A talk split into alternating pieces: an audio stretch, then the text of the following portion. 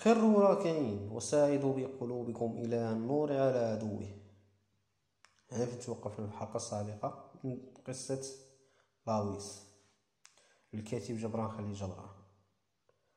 حنا عرفنا شكون هو لاويس وفهمنا كيفاش دارت الكهنة أو التكهن في البشرية في الأيام الأولى. نتمنى هاد البودكاست يكون ناس احسن ديالكم وعجبكم وخفيف على القلوب ديالكم ونكملوا قصتنا في هذه الحلقة.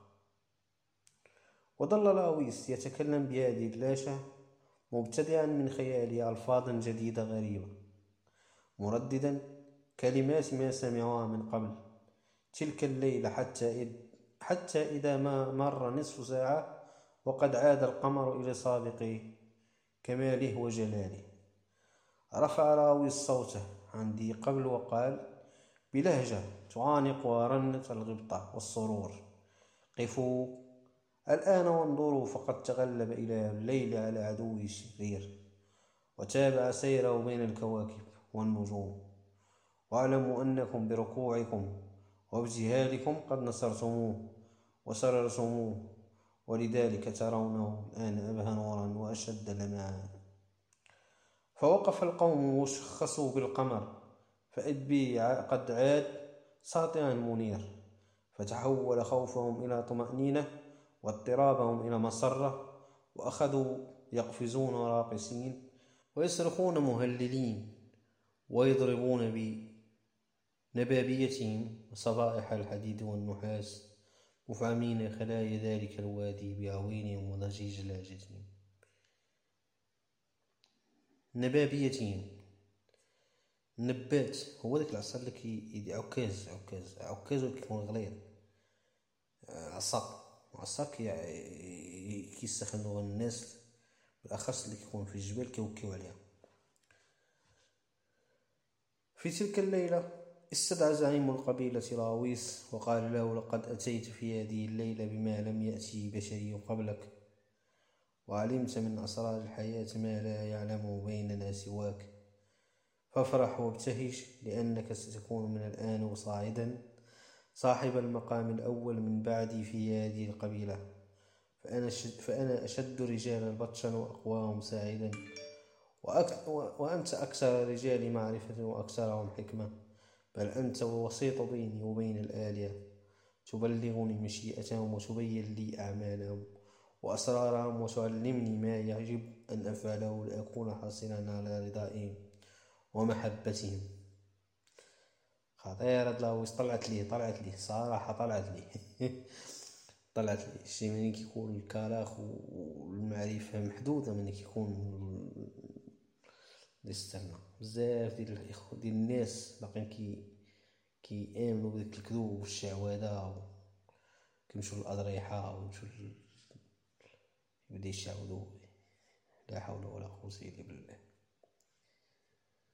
نكمل القصة. فأجاب لاويس كل ما يقوله لي الآلهة في الحلم أقول لك في اليقظة وما أراه من مآتين أظهره, أظهره لك فأنا الوسيط بينك وبين الآلهة. فسر الزعيم وهب لاويس فرسين وسبعة عجول. وسبعين كبشا وسبعين شاة. وقال له سوف يبني لك رجال القبيلة بيتا يماثل بيتي.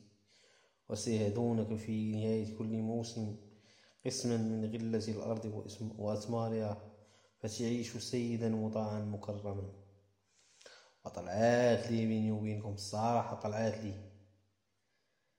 إيه، لا إله إلا الله. وانتصر إذ ذاك لاويس للانصراف. فأوقف الزعيم وسأله قائلا ولكن من هو هذا الإله الذي تدعوه بإله الشر؟ وهو ومن هو هذا الإله الذي يج يج يجسر أن يصارع إلى الليل البهيم؟ إننا لم نسمع به قط ولا علمنا ولا علمنا بوجوده.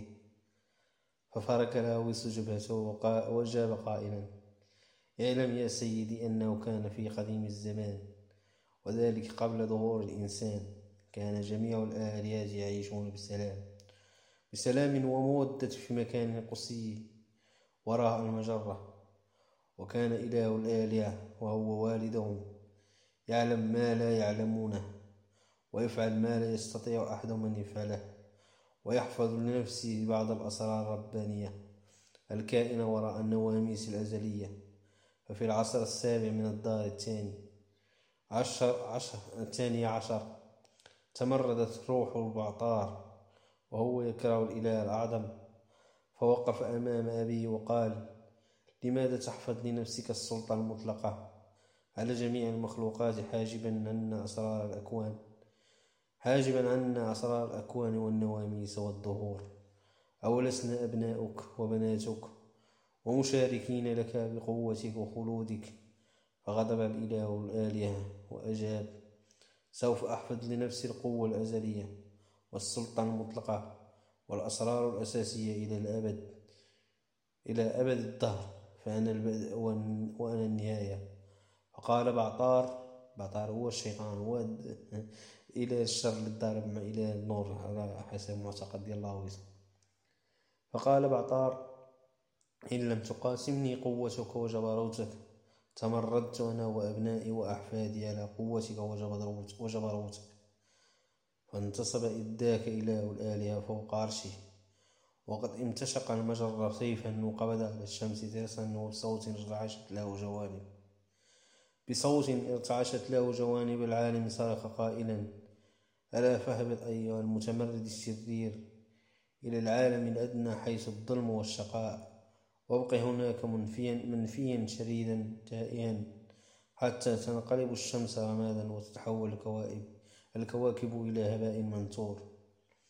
في تلك الساعة هبط بعطار من مقر الآلهة إلى عالم الأدنى حيث تقيم الأرواح الخبيثة. وقد أقسم بسر خلوده أنه سيصرف الدهور محاربا والده وأخوته. واضعا الإشراك لكل محب لوالد أو مريد لإخوانه طبعا كان شي تشابه بين القصة هذه والقصص اللي عندنا في خلفيتنا في معتقدنا أو لقيت واحد شوية ديال التشابه فراه هذه غير قصة من الخيال وما عندها حتى شي قاعدة أساسية.